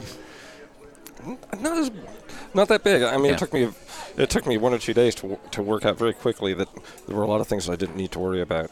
Okay. Because I was And you're okay with that? of. Yes. a guy who's At the out smaller there- teams, you do where. Well, and that's where I'm going. Like a guy who's working for Genoa uh, is a guy that's, you know, working on the front end here and then going to drive the truck and then in wherever you have to. Yeah, taping Correct. down your Yeah. your your makeshift beacons. Like uh, sometimes that guy doesn't want to move away from that because you can almost become a micromanager of your own little world, and that's a much bigger adjustment compared to I'm just going to do these four things at Ganassi and and hopefully that's enough. Uh, Yeah. And again, like I said, you know, there are, there are a lot of things. I don't need to do that. We have experts in Yeah, place. yeah. Okay, so just you need to focus on what you're meant to be doing. I don't know if this is a fair question, but you know there are technologies in the sport now that didn't exist 20 years ago or even 10 years ago. You know, simulation stuff, that kind of thing. For older engineers, are there things out there? Obviously, you're not expected to know every detail of all these new softwares and whatnot. Mm-hmm. But are there technologies out there that you just can't wrap your head around? Is that part of aging as an engineer? No, mean, again, you're surrounded by enough uh, bright people that do have experience with this. So, Right, for yeah, example, you bring guy. simulation's a perfect example. Yeah. To me, it's a bit of a black box. Right. Like if Right. you don't understand how this works, it just works. Right. Yes. Right, But we do yeah. have people that support that program. And, and even there, there's some hidey holes. It's very, very complex, right? So it's it's very easy to have a math error, um, uh, a lookup table error in all your data that will lead you astray. Um, but for me, you know, I use it as a tool like everybody else does, and uh, I don't need to know how to code. I don't need to know all the ins and outs of how the hydraulic system runs uh, the, the, the, On the sim pod, system. Yeah, yeah, yeah. Right? Yeah. I need to be an end user that has enough uh, confidence that it's a well vetted machine and that we're using it um, within its limitations. Sure. Right? It's Yeah. a bit like using Let's not just using s- solely focus on this one tool right. to falsely lead us down the wrong path. It's Yeah. a bit like a screwdriver. It says on the side, "This is not a pry bar." So you know, you've Yeah, I got to there, yeah, yeah. understand what your tool is. yeah. Well, anything's a hammer if you swing it hard enough. That's exactly Well, right. wait, like when we when we sat down with Craig Hampson uh, a couple years ago, the the thing that stood out to me with him is that his strength is that he is fundamentally good with methodology. Mm-hmm. You know, and Yep. that and that's not going to change. You know, the tools may change within that system, but the methodology is ultimately how he's going to succeed. And I get the impression that's probably not too different from how you're looking at things. You know, Craig came He's like, in. "Don't you dare call me Craig Hampson again." Yeah, he's like, don't you tell me how to no, engineer. I'm, I'm genuinely flattered. Does he have a T-shirt like this? yeah. Yeah. Craig has the benefit of a, a formal education, then having worked at Newman Haas around some very, very bright people over the years. Pete Gibbons, uh, Guillaume Rocquelin, that's now at Red Bull Racing, et cetera. So he learned, um, you know, very well funded, very well run, very well structured environment, and it can, it, you know, he's that's where he learned his habits out of school, and he continues to be very good at it. Um, I, I think we all try and work in a similar fashion. Uh, but you know, everybody's different, right? Yeah, right. There- there- you have you have a voice, you have a personality. So you've worked with just like the all-star list of drivers in IndyCar, you know, and if someone doesn't know that list, I mean, just a few off the top is Dixon, Kanaan, Bourdais, Allmendinger, Paul Tracy, Tagliani, Buddy Rice, Bryan Clauson. Bryan Clauson, a lovely guy. Yeah. Yeah. When you look at all these like really talented people that you've gotten to work with, what are the, the main personality traits that stand out similarly? For the most part, these are people. Uh, one, they have tremendous personalities, but two, these people be success at anything. Right. You know, if they had a shoe store, they'd have a chain of shoe stores international. Yeah. Um, these are high achievers. Yeah. They're very focused, very driven, um, very you know above average brightness. So I th- I'd say that's a common thread. There's a lot of these guys that would excel no matter what they chose to do. Are there any Bryan Clauson memories that stand out? Oh yeah, absolutely. Just the, the year we ran Brian uh, at Coyne, I mean, he was he was just super happy with the car. It just it was a lot easier to drive, and he was able to actually concentrate on the driving. But we're we used, were religious about. We had the four drivers that year, and we were religious about sitting down at the end of each day and having a meeting around a round table, and the engineers and the drivers would sit, and we'd let everybody know what we're doing. And Brian brought up something uh, that my driver was talking about as well, uh, and he p- he picked up on what it might actually be from his vast experience. Uh-huh. Sure enough, he was right. He had a solid race with us. The day after the race, he came in. He and I sat down and we started formulating plans for the following year. And I was just super excited to have the guy back because Yeah. I knew the, the first couple times he'd done it, he felt like he wasn't getting his brain around uh, what it took to go quick at the place and was starting to doubt himself. And our car turned out to be quite an easy car to drive. It was a comfortable car to drive. Yeah. And so all of a sudden he found his voice and found his feet. And so we had laid these plans out. And, Yeah. And then uh, it was shortly thereafter he lost his life, and I was just devastated. On a, a guy like that who doesn't come from a data-driven series where it's seat of your pants kind of figured out and make mechanical changes, uh, how much of it, how much of the process for him learning to get up to speed and just thinking about the future for this type of driver, how much of the process for them is somebody like you having to educate them on what the tools are and how to use them, with with like data and understanding how to look at what you're doing and that kind of thing. Yeah, I mean, the drivers, as, as, and it's less so now. It's Right. difficult because you don't have as many test days available Right. in the junior formulas. Yeah. I mean, when I did um, Indy Lights with Mark Hotchkis in 1996, I think we did 34 test days. so the guys are there Yeah. learning their craft. Right. So when they get to the big cars, they've learned a great deal from the junior formulas. Um, now, with the guys coming up, uh, they, they leapfrog up very, very quickly um, and then get thrust into these very, very quick cars. Off you go. Hope it turns out for you. Uh, we don't expect the driver to come in and be the race car engineer. That's why we're there. Sure. So we try and hold their hands and educate them on the stuff that they need to look at. Um, I would say at Ganassi, we spend a lot of time making sure they have access to the other driver's data, uh, in-car video, etc. where I'm going with that is it is a, a guy like Alex when he shows up. You know, any kid that's coming out of lights or somewhere in Europe or Japan or whatever, they've already got a fun. If they're coming from open wheels, they already have a fundamental understanding of the basics of a data overlay, how to read what they're doing on that kind of stuff. A guy like Bryan does not, in my opinion. Maybe I'm incorrect about this. But he knows it Um, exists, and, and sure. you know, he's, he can grow into it. Right, and that's my point. It's like to me, you're a couple of years behind on even what a, a junior open wheel kid would know. Is that a disadvantage if somebody from USAC wanted to come up here or, or dirt? Yeah. Is. But potentially, but at the same time, I mean, it doesn't take long to un- begin to understand there are a variety of tools at your disposal. So when you come in as a driver, you've just come out of sprint cars and midgets. You know the stuff exists. You, you read the trade papers, etc. You've got to hopefully you're bright enough to grab stuff with both hands. The stuff that the the, the really big first order stuff that can help you.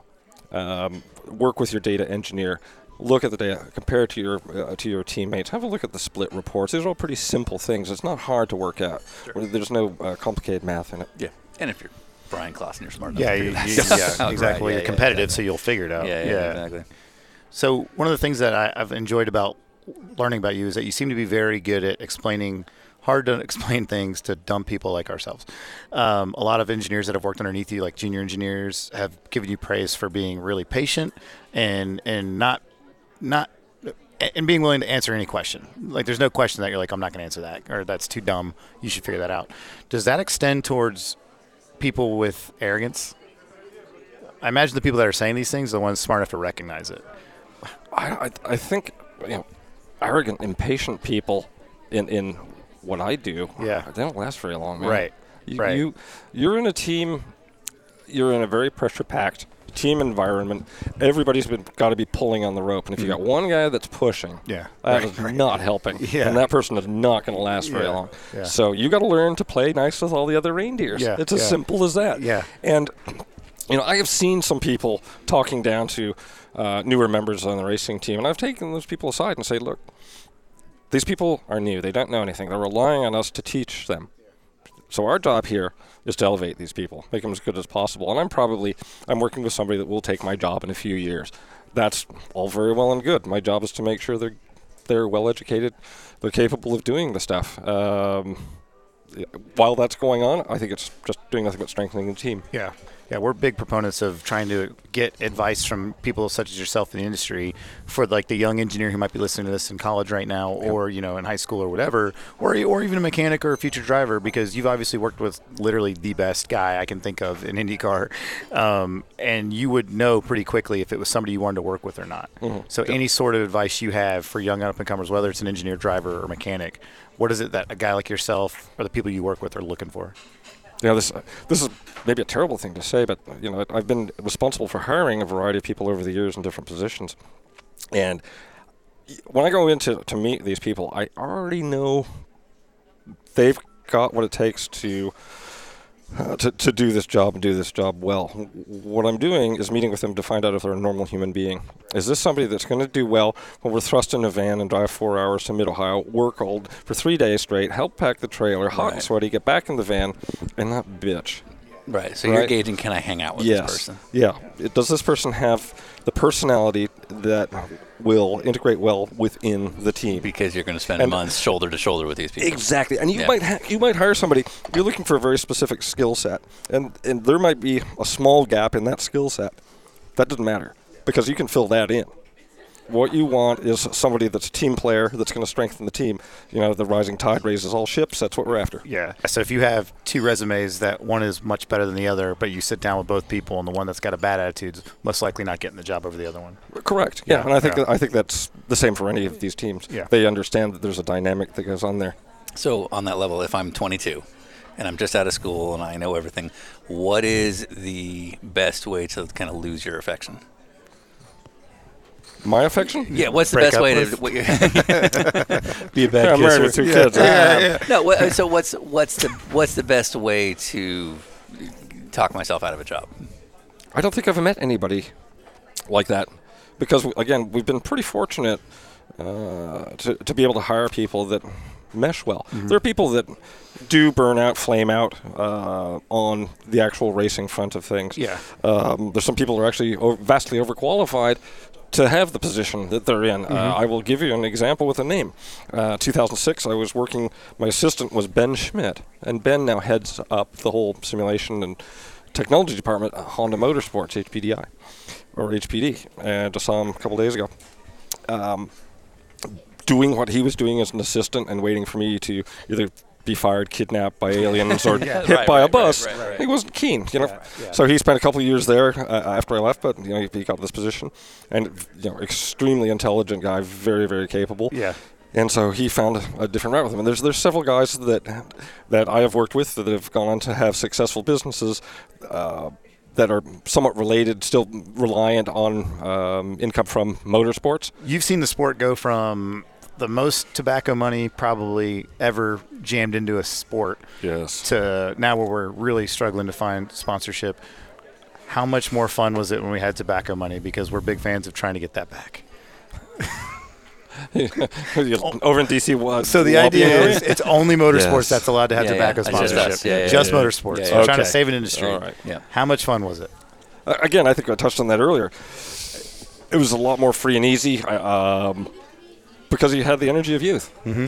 right? We were just all so much younger. So Yeah, right. All right. It was a lot So That's an easier to argument do for being young, not for getting big tobacco money. Yeah. Yeah. yeah. Yeah. Is there anything that, or any test that stands out in your mind where I'm like, man, I can't believe for seven days we've been here at this track just burning tires down or whatever it is because there were no rules on that kind of thing back then. Oh yeah, we. we I'm yeah, looking one of for the the- things in the United States, obviously, with the way racing season being the way it is, Mm-hmm. There's only a few places you can test, right? You Yeah. go down to Sebring, Florida, you go out to Firebird. Yeah. And so, you know, you go out and do Sebring, and the driver eventually, after four days, is like, guys, I got to get out of this damn I'm going to kill you. I can't do this anymore. Yeah, right. So you go out to Firebird. Well, the problem with Firebird was it really didn't sort of apply to anything we did. Yeah. Um, and it chewed through tires like a son of a bitch. And I can remember going through 14 sets of tires in a day there. Wow. Yep. Yeah. But, you know, we did miles because in those days we're getting a new car every year Yeah. right? Um, big upgrades, the engine, um, gearbox. You know, it's every year completely redesigned Yeah, gearbox. So yeah. you would go and you put miles on these things Yeah. because if invariably something would fail. Yeah, and you right. needed to know this before Yeah, you yeah. went to the first race. So that's why we went down and burned all these tires off. Yeah. But that's not the case anymore. Now, Are you are you happy or sad to see that gone? I appreciate not doing 160, 180 days on uh, on, the the, road. road. You Yeah, know, it's yeah. down to 65 or 70 Yeah, nowadays, so right. it- it's pretty tolerable for the families. we had this knack when I first started to play with Forsythe. for whatever reason, they would schedule schedule these tests like on a Monday, Tuesday, or a, a Friday, Saturday, or something. So your family be at home, be the winter time, and you'd bugger off for the weekend. Yeah, right. Yeah, right. And I finally yeah. went to management and said, "Can we just adjust that a little bit? yeah, right. I'd like to see it's my the wife." time I can yeah. spend with them. Yeah. Yeah, yeah. Yeah. Um, but you know, we have we've reallocated resources, right? So we're not out there burning the car down. Right. Um, the car that we're running right now is a very mature car. Mm-hmm. Um, you're well aware of what the p- potential failure points are. So you've reallocated resources. Um, we've got uh, dedicated simulation engineers. Um, we have very expensive programs that uh, utilize to do that. So y- you've taken some of your resources from what you would have spent, you know, flying out to Phoenix and doing all this stuff, Right. and, and pu- and put them here. So uh, there's still you know similar financial demand. The trick is finding that money in order to do it, isn't it? Yeah, right. Yeah. Right. Yeah. Have you gone into one of these big simulation rooms and thought about taping down fake beacons on a sandy racetrack? and been like, Like how, how did we get here? up half dressed. Yeah, right, Yeah. right. Yeah, yeah, yeah. No shirt. Yeah. Okay, so we, we love learning about things that you know you wouldn't know because you weren't a part of a team. So we always ask, what's the driver that got the test that no one knows about? Like you mentioned earlier, that Pagenaud got to go do one of those tests at MSR Houston. Yeah. Who's somebody that stands out that we would we would not know got a test with one of the IndyCar teams you work with? Gee, I'm trying to think. Marshall Pruett. How'd that go? Yeah. you know, you in Mark Hotchkis's Indy Lights car. No, you got to do a couple laps. Mark uh, organized a. Um, uh, employee day out of Okay. Yeah. I, I believe his father was one of the people instrumental in getting that place built, and he brought his lights car out and let everybody drive it. And everybody, you know, was very sensible. And uh, Marshall said, "I'd like to do some laps too." And it looked like a looked like a circus bear riding a tricycle. To be honest with you, it looked. I was like, I- I- he squozed himself in there, and but he was half out. The car only came up to his waist. And I said to uh, Tom Knapp was with me in those days, and I said, "It looks like Marshall sh- Marshall is sh**ing a Lola." But he managed to do a lap or two. He managed to do a lap or two underhanded like this. Oh man. The, the, the best thing that came out of that in those days, we had, uh, Pi, you had an annual license and service agreement. Okay. Yeah. Well, There was like I think four or five thousand dollars per car. Yeah. you pay that every year. And we're really smart. We got the Pi guys to come out and drive the car. And we Ooh. got bills for a couple of years. Yeah, so it was a good business yeah, move. that is Yeah. smart right there. Yeah.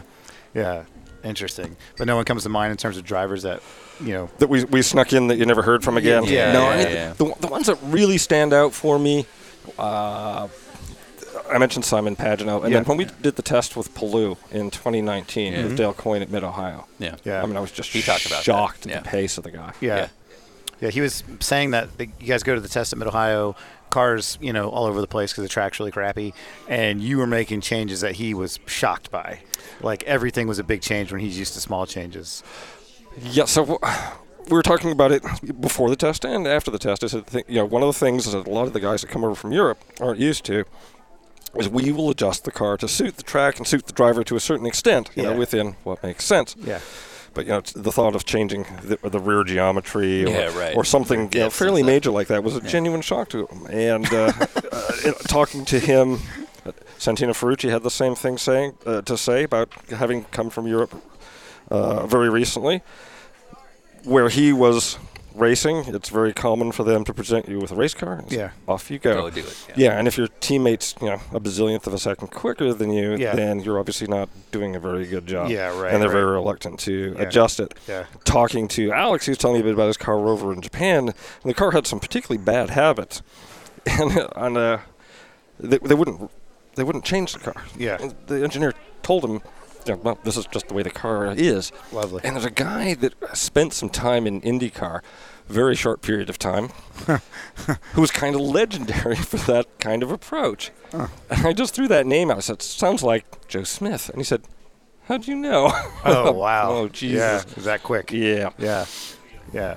Now, do you think that's why when some of the people come over to IndyCar from overseas and they don't know they can ask for big changes because maybe they're not at a team that Mm-hmm. you're on, that's why a guy like Dixon always looks good against these big names like Ericsson or whoever because they don't know that they can take advantage of someone like yourself or Chris to be like, hey, no, no, change the diff. You know what I mean? No, that they learn very, very quickly. Yeah. Yeah, yeah. I'll tell, so the flip side of that coin is Sébastien Bourdais went over to race Formula One. Sebastian Vettel was his teammate. Obviously, a very, very rapid kid. Sébastien came from Champ Car with working with Newman Haas, with working with Craig, winning a lot of championships, a lot of races. And he had a complaint about the car, the aerodynamic stability uh, of the car at higher ride heights. The rear was unruly, and he was very vocal about it. Well, they really didn't like hearing him pissing and moaning about this all the time. And he ultimately wore his welcome out. If you remember the race that they fought, that Vettel won his first race at Monza, yeah, Sébastien had qualified third. Well, they sort of thought about what Sébastien was complaining about and started addressing it to stabilize the rear downforce in the car better. And lo and behold, things started going well. Sébastien's car broke right at the start. He didn't even get to go. Vettel wins the race, and by then, like I said, uh, there was uh, obviously a faction within the team that They'd made decided their they just mind. didn't Yeah. really want to hear him anymore. Yeah. But he was right. I, I understand you work for Chip Ganassi, but I'm going to ask this anyway. There's a culture, you know, we meet with a lot of NASCAR engineers and crew chiefs as well. Yeah. There's a culture within NASCAR when we ask somebody about their favorite kind of performance gray area that they exploit, Mm-hmm. they always kind of snicker like, yeah, uh, I'm kind of proud when I get that car through tech. Wow. And Well played. um, d- is this a, like like NASCAR crew chief types really pride themselves on getting away with Yes, they do. Yeah, yeah. We like in the sports car side, you don't do it. It's like, Uh, oh my god. And uh, like, what are are you proud of anything you've got through tech? Because it, it it seems like something that isn't talked about as much in, in your side of the fence. No, not at all. It's, I, I've had this conversation many, many times um, with a variety of guys. Um, you know, if you go back to the um, early 2000s when Sébastien Bourdais was winning all these Right, races, and a much more open rule book. And we're, yeah, and we were Yeah. finishing second and third to Sébastien. Yeah. He won these championships. I never thought, it never crossed my mind that, that they would be cheating. Right. And Craig's on the other side, and when we would win a, win a race, yeah, they, they would never cross their minds that we were cheating. Yeah. Craig, Yeah. Craig's a cheating son of a bitch. Oh, let's just get this Yeah, going. Let's, just get this say- rivalry. Said Michael Cannon. Yes. Yeah.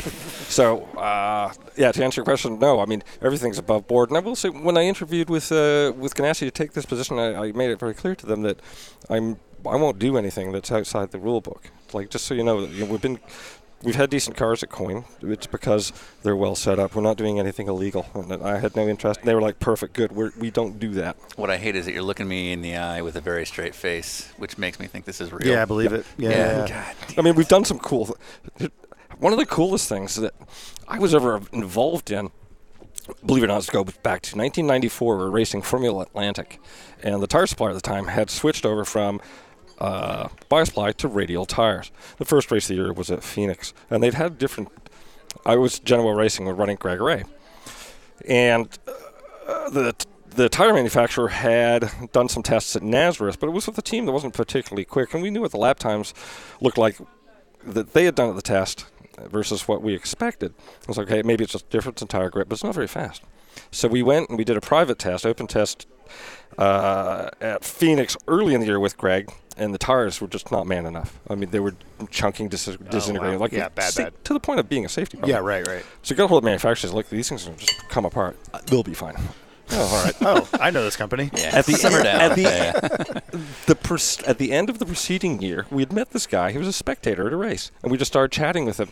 And he had this business where he took an infrared gun, and he'd go around and he'd look for heat problems in industrial equipment, bearings that are going to fail, overheated uh, wiring, electronics. That was what his company did. And he's a big race fan. Oh, that's awesome. I want to go to that guy's job. So we thought about this, and we got a hold of him. His business card, and we had him come out for the race weekend. We flew him out to Phoenix, and he brought one of his infrared guns, and he sat in turn four at Phoenix. So we qualified in the pole with Greg. The race goes, and so we're going, and we had worked pretty hard to make sure the tire temperatures were nicely balanced on the car, et cetera. I knew we could only push so hard. The driver in se- Richie Hearn Yeah, yeah, for sure. second starts hounding us, goes around us and starts to pull away. But we're just managing our tires. And this guy's sitting up in the grandstand and he's got a radio and he radios us and he says, his right front tire is getting awfully hot. And a lap and a half later, it popped and put Richie into the wall, and we won the race. So Yeah. you know that's not bending the rules, No, but it's that- taking that's advantage taking of something advantage that exists. Yeah, right, That's yes, having yeah. all the tools Yep. available Yeah. that you didn't know were around. Right. So, Right. yeah, that, Yeah. that's racing. Yep. Yeah, we uh, we did a TV episode about Smokey Yunick a couple years ago because he's one of our all-time heroes. Yeah. Do you think the sport needs more Smokey Yunick types that think way outside the box and come up with unique solutions, sort of like the one you just described? Well, the box is getting awfully small. Right, So right. now, you know, instead of building a, a 7 8 Chevelle, something that Smokey was Allegedly. famous allegedly, There's, right? there's a great show that disproves that. Yeah. Right. Okay, yes. But most people know these various legends, Yeah, yeah, right? yeah. You're driving off without the fuel tank, Yeah, etc. yeah. There is a So show that proves that's true. yes. So we've funneled our efforts into different areas. Uh-huh. You know, sci- um, technology is uh, far more. Uh, is used far more now Mm-hmm. in this industry. There are logical explanations for the various projects that you're chasing, and so you, you've you've moved. You you're not spending the money reforming the, the fender lines or acid dipping body Mm-hmm. Right, parts, right, etc. right. Right? Yeah. You're working on logical, science-driven projects that will return invest you know information that you can use one of the things i'm a big proponent of is is trying to distill large amounts of information down to a single number or a very understandable concept so that you have this metric that tells you something right? That blob that blob explains five different things. And you notice that the, every time we go fast the blob is right there. So when you look at the metrics and there's a blob down here you go one of those five things in there is interfering. We've stepped away on that.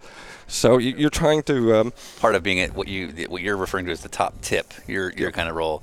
So you can almost have information overload because you have Okay. so much data. We do, so yeah. what's the worthwhile data to look at? Exactly. Yeah. Exactly. No, there's a, a- a staggering amount of information that's available to you, and on the, the race weekends, we have two practices and a qualifying. Uh, you have very little time between sessions. Uh, you're like a gunslinger in the wild. Are you're just shooting just wildly. out, yeah, yeah. your head spinning the whole time. It, it's very difficult when you get to the end of the day. This is more of a philosophical thing, but um, the current nature of IndyCar racing is it's not spec, but it is a very small, small box you guys are working within, and it's going to continue to go that way. And that was made for cost containment reasons and also competition reasons to, to keep the field closer within reason, or give smaller teams a lower barrier. It's honestly, it's fiscally responsible. Sure. Right. Well, so, so I guess my question is, a team like yours, you, I don't know anything about the Ganassi budget. Maybe it is lower than it used to be, but you're still the one of the bigger budgeted teams. You can still reallocate those resources, but what you're reallocating them towards are. If we look at somebody something like Smokey Yunick, his stories are legendary. Those are sexy, fun stories that Mm-hmm. two idiots are still making documentary, documentaries about 50 years later. Yes. A new piece of software or simulation tool is not sexy. um, right, Is we're never going to make a documentary about that time that this, you know. Yeah. Uh, Shaker post. Do you see any advantage in opening up the rules for that storytelling reason that maybe the cars would be radically different from team to team, and you could have that Smokey Yunick type show up? I, I is that just think? I, I think that you know if you look at all forms of motor racing, Yeah. they've been slowly but surely narrowing Everyone's it down. doing it. Yeah, yeah. Yeah, and I mean, even if you were to open up the rules, if you think about the technology and the amount of information that we have available to us, one, you'd very quickly build a race car that would exceed human capabilities controlling the thing. Right? I mean, Here on the day of the autonomous race at Indy. Yes. yeah, right.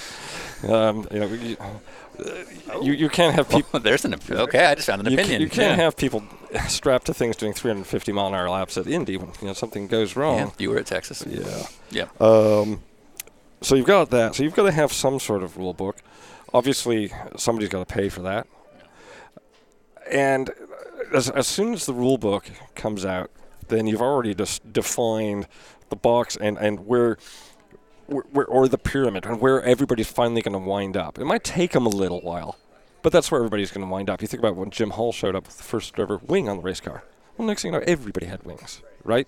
So, you know, now we're able to uh, digitally design and, and proof of concept a variety of different things. And, and most, most teams are capable of doing that if they have the, the resources. So we're all going to wind up in a very similar spot. you just said what Jeff Brown said. Yeah. So, and I'm going to say, assume you guys are smarter than me. Um, Jeff Brown basically said the same thing, and, and his wording was that the data and tools that are available now get get everybody in the same place because we can now run a million different scenarios that you couldn't during Jim Hall's era to Right. show up with a big wing. So everybody's going to get that same basic shape. Yeah. So, so spec racing it is. Yeah. Well, I mean, if you think about think about what a modern jetliner looks like, a, a Yeah. twin-engine jetliner, you can't tell 737 from a from an Airbus. Yeah. There's a reason for Camden that. Thrasher. I was going to say, sir, I have an app and everything. You are wrong. But you know, Main- they main have, idea they, is the same. They have evolved that Yeah. way Yeah. for a reason. Yeah, that yeah. shape makes That's sense. what this is, right. Yeah. All right. Uh, so we both both picked up on some body language. Yeah, I noticed the trigger. Yeah. Yeah. So what? What? Uh, just purely on coincidence, what big event happened today, Michael Cannon? Oh, the autonomous challenge. in Yeah. Indy. Just just a few miles from where we are. Exactly. And I- Yeah. I did watch it for Okay. a little bit. Yeah. It's impressive. I mean, You out of a job? it, it's Coming fast. uh, not that I'm out of a job. I'm bloody Scottish people, right? But it's autonomous driving. Jesus Christ. That was fast. Yeah. no, it's uh, uh, if you watch it, uh, you know, the whole thing looks very Fisher Price, right? The car's sort of creeping around the track. That's the way of putting it. Yeah, yeah, yeah. The cars are creeping around the track. Where do you stand? right. Yeah. Right. Right. and you're, you're unimpressed. Like, I see, Yeah. how do you do that? My Pontiac. Right, right.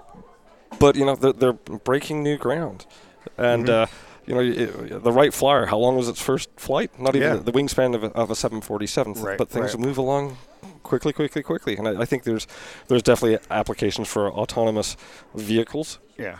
in the future. Um, but at the same time, I think that the industry we're in, I think you just, you'll start to see more use of artificial intelligence for making decisions on um, race cars, and changes, adapting to conditions.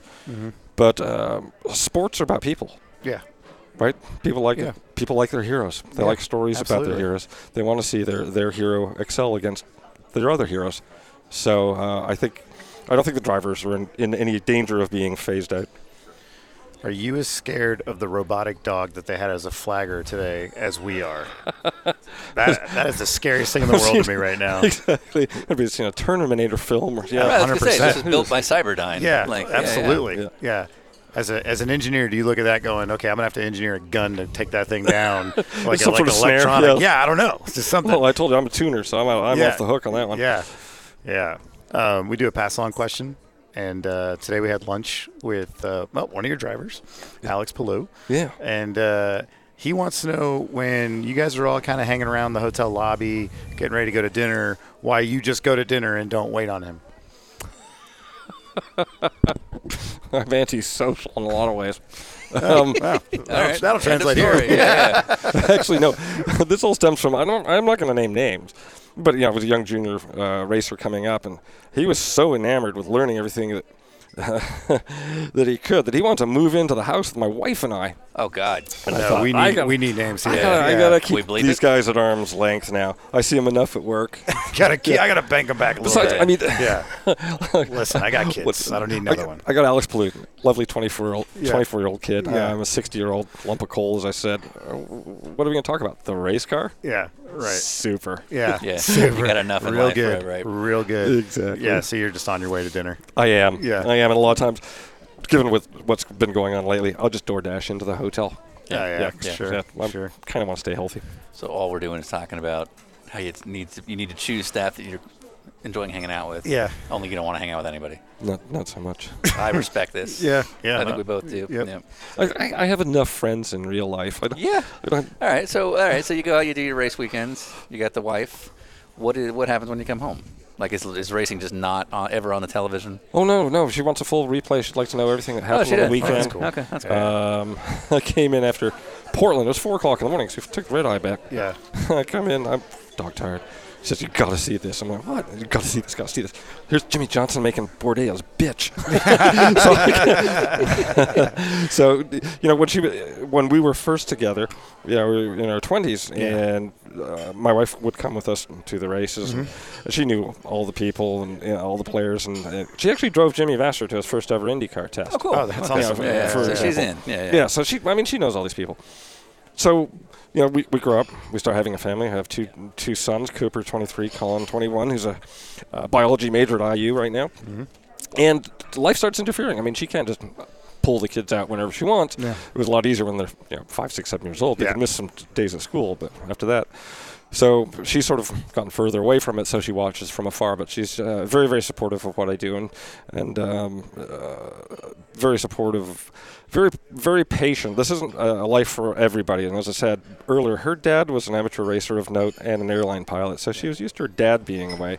Yeah, sure. And so uh, she's to after that. 30 years uh, next month, uh, she's quite used to me coming. Wait, so how tough was last year?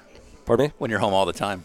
How tough was last year? It was great. It was fantastic. She wasn't sick of you after a month. No, no, not at all. It, it, it Sure you really. don't need to go out to the garage? Yeah. Get some done out there? Right. Yeah. This No, iRacing I- thing looks interesting. Why don't you go engineer that more? Yeah. You know? No, no, it was, it was really enjoyable. I, Okay. I devoted. I really enjoyed to cook. When I, enjoy cooking when I'm not Okay. uh, That's cool. away. So Yeah. What's the specialty? What's the Mike Cannon?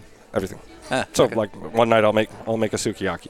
Okay. Oh, you know. and then. I'll I'll make a Like we yeah, yeah, right, yeah. okay. Fire it up Oh, real yeah. quick. Yeah. tagine chicken, so anything, right? Just I, I really enjoy cooking. Okay. So it was a chance to do that on a regular basis. Yeah. So that was very enjoyable. It also made me realize because I've been doing this since uh, I was 20 years old, and I'm, as I say, I'm almost 60, Yeah. and I've never had a summer.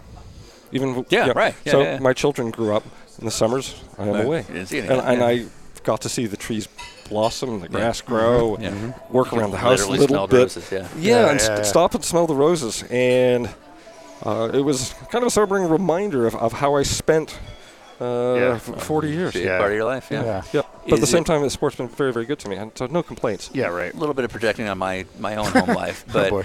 is it no? no, Is it weird? Because I, I I can speak for this firsthand. Is it weird? You can be so singularly focused on your race and your car and your team. Is it weird to come home and she knows more about what actually happened in the race than you do? Because that's a thing for me. You know, it is kind of funny because Yeah. where I stand on the timing stand, I really don't need to see a video. I've got timing and scoring, Yeah, I've right, right, and everything. right. Mm-hmm. So she'll tell me things that went on in the race. I'm completely oblivious to. Yeah, it has no clue. Yeah, yeah. So tomorrow we're gonna have lunch with uh, oh, your good buddy Chris Simmons. Anything you'd ever want to ask him that you didn't get a chance to ask him? I don't know, like every day at work or Yeah, the every guy you've never, day yeah. you- or something you could hide behind with us that you couldn't ask him in person. like like oh he's sensitive about this if I ask him Yeah, it's yeah. bad, but they can ask him. Yeah, yeah. I would like to know if Chris. Yeah, it's not even. It's not even for the sake of entertainment. I'd like to know what Chris thinks he's not good at, because I think he's good at everything. The laundry list of names that have come through your Tremendous. your microphone uh, are insane. Is there anyone you're really thankful you haven't had to deal with? There's a couple out there. There's a couple all stars, but I'd say the, I'd say the king of those guys would be Dean Cameron. From what I hear, Jeez. What? I can't go into details. Fair. Fair I'm enough. Yeah, no worries, no worries. Suck it, Cameron.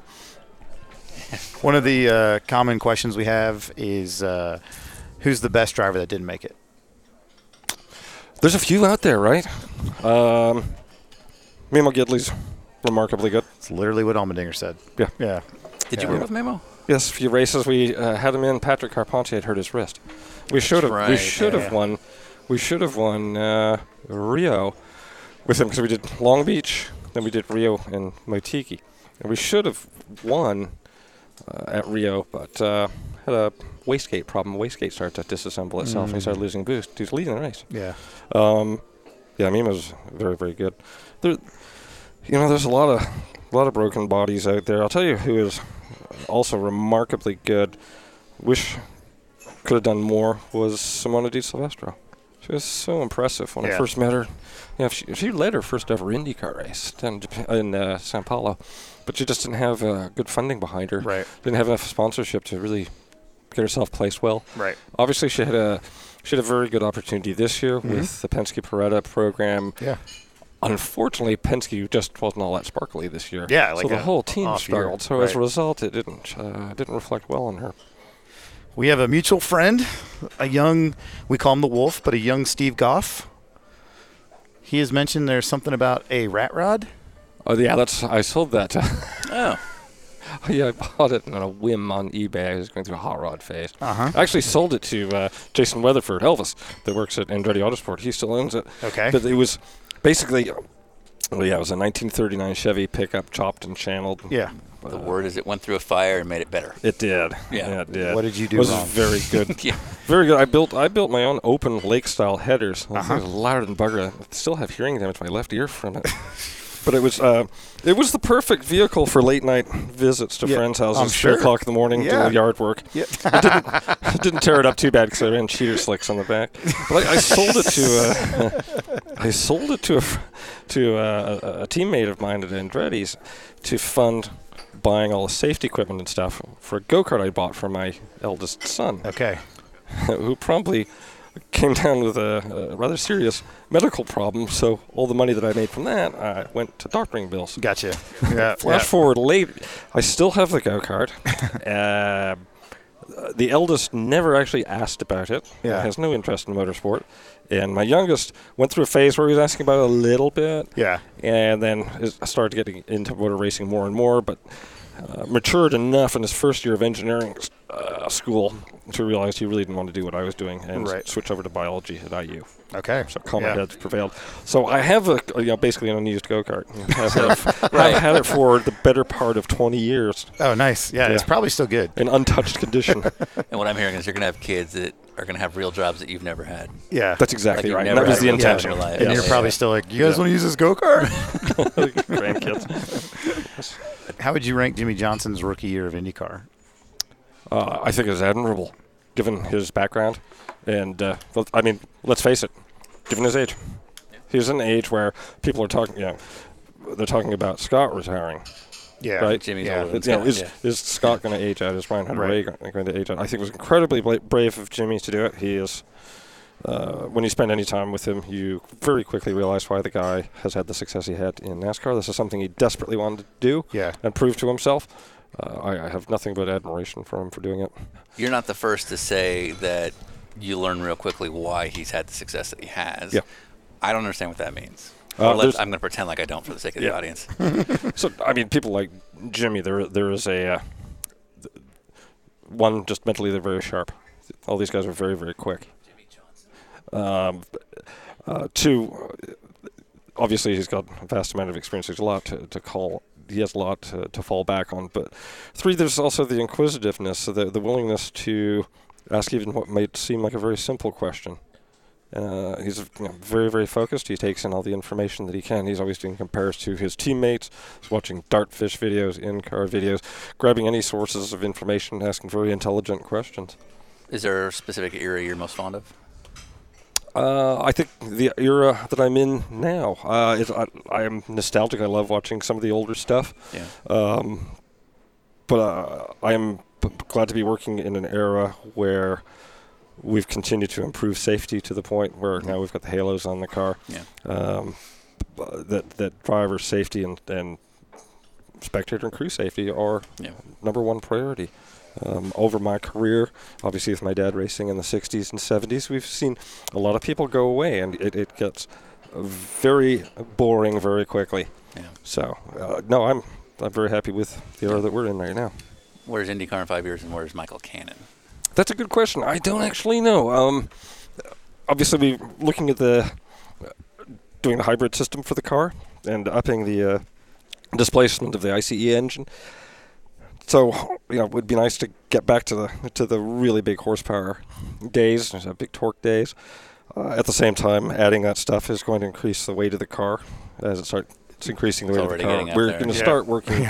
We've got to work on more safety uh, related issues. Yeah. Um, five years from now, I, I would like to be doing what I'm doing right now. Still, Yes, you're not. I. I enjoy what I'm doing. It, is it a lot of work? Uh, is it a lot of stress, a lot of pressure? Yeah, of course it is. But it's very rewarding, especially when you're working with somebody like uh, Ganassi and, and Scott Dixon. Is there ever going to be a retirement, or are you just going to be done one day? I don't know. You're going to die at your desk. I don't know. Okay. I, I think uh, you know I've been fortunate to have the kind of job, right? Yeah. Like people would love to retire from doing what they're doing and, And go then and come do what you're doing. Exactly. Yeah, yeah, so there's not a lot that Yeah. really appeals to me, other than you know I'd like to. There's a few places I'd like to travel to, Yeah. Sure. go to. Sure. Yeah. Some old friends I'd like to catch up with, but uh, no, You're lucky you I, have a wife who gets it. I thoroughly Yeah. enjoy doing what I'm doing. Yeah. I'm doing now. Yeah.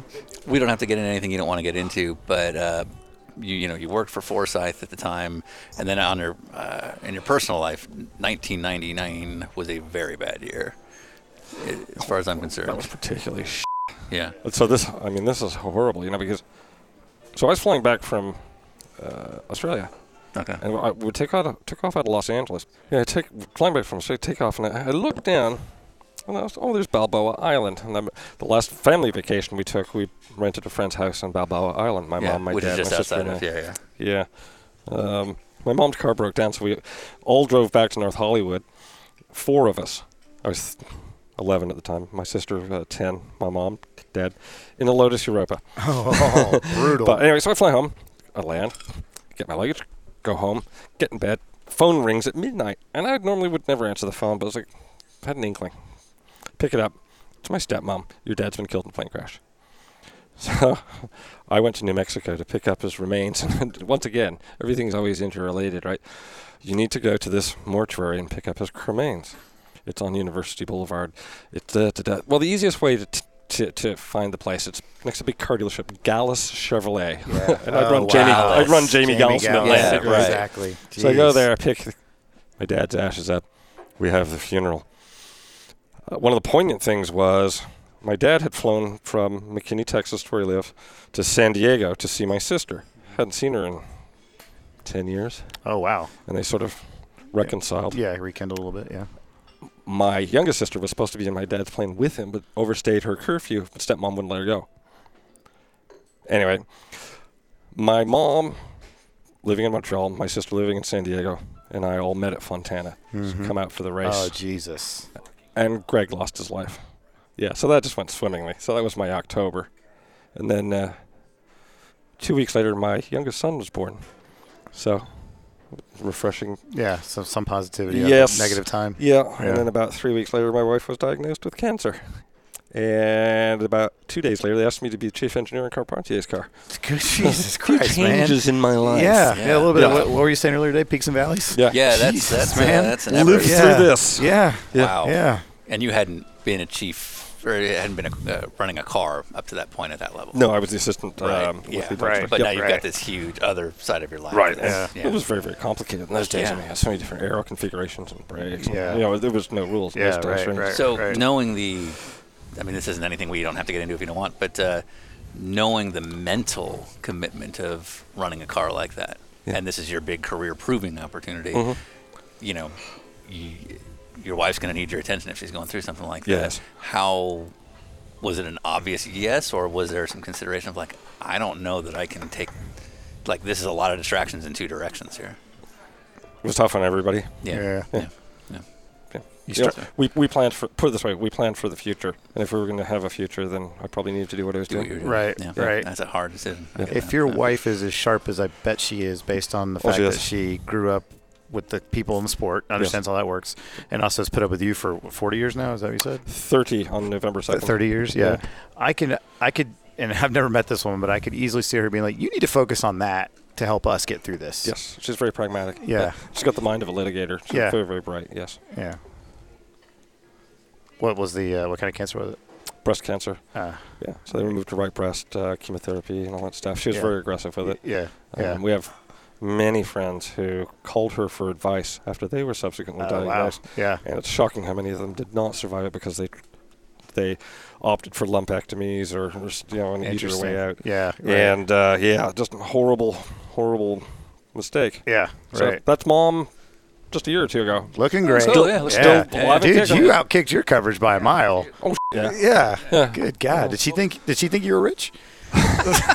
you work in racing? actually, you know what she said? She knew the sport. I was like, she she- knows she should know better. better. Right? Yeah. It is funny because I always ask her, said, "Would would you see me?" She said, "I was pretty sure you had a future." Nothing now, Yeah, but yeah, maybe yeah. later. yeah, One day you'll introduce me to Scott Dixon. Right. It- right. it's, uh, yeah. Yeah. Wait, so Yeah. what was your game? Do you know what game is? what's my game? What was your game when Why, met why her? does why did this woman like me? Yes, how yeah. did- What, what was the what was like the move? you way outdid What was- yourself. yeah. Obviously, my magnetic personality. Yeah, you right, can tell yeah. sitting across the table from me. Yeah. she she saw the T-shirt. Yeah, yeah. Yeah. What were you driving at the time? At the time, Yeah. no, I didn't have a car, man. Wow.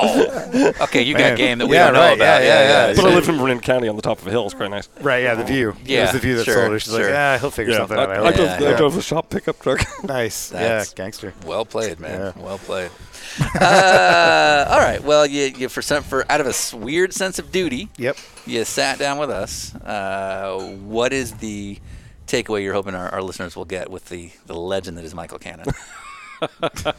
Again, you're reading too much into this. You're turning into super fans. You're not going to stalk me on the way home, are you? No, I Is think that I'm your just. car out front? well, we know what it is. yeah. it's nine years yeah. old. Yeah.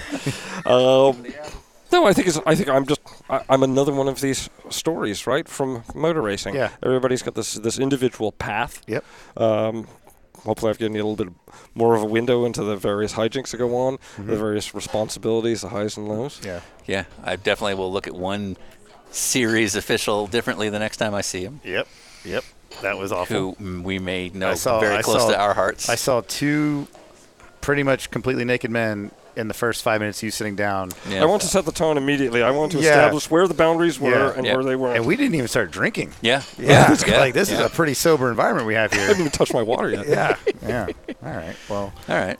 Yeah. on that note, I'd say Continental's got the check. Thank you, Continental.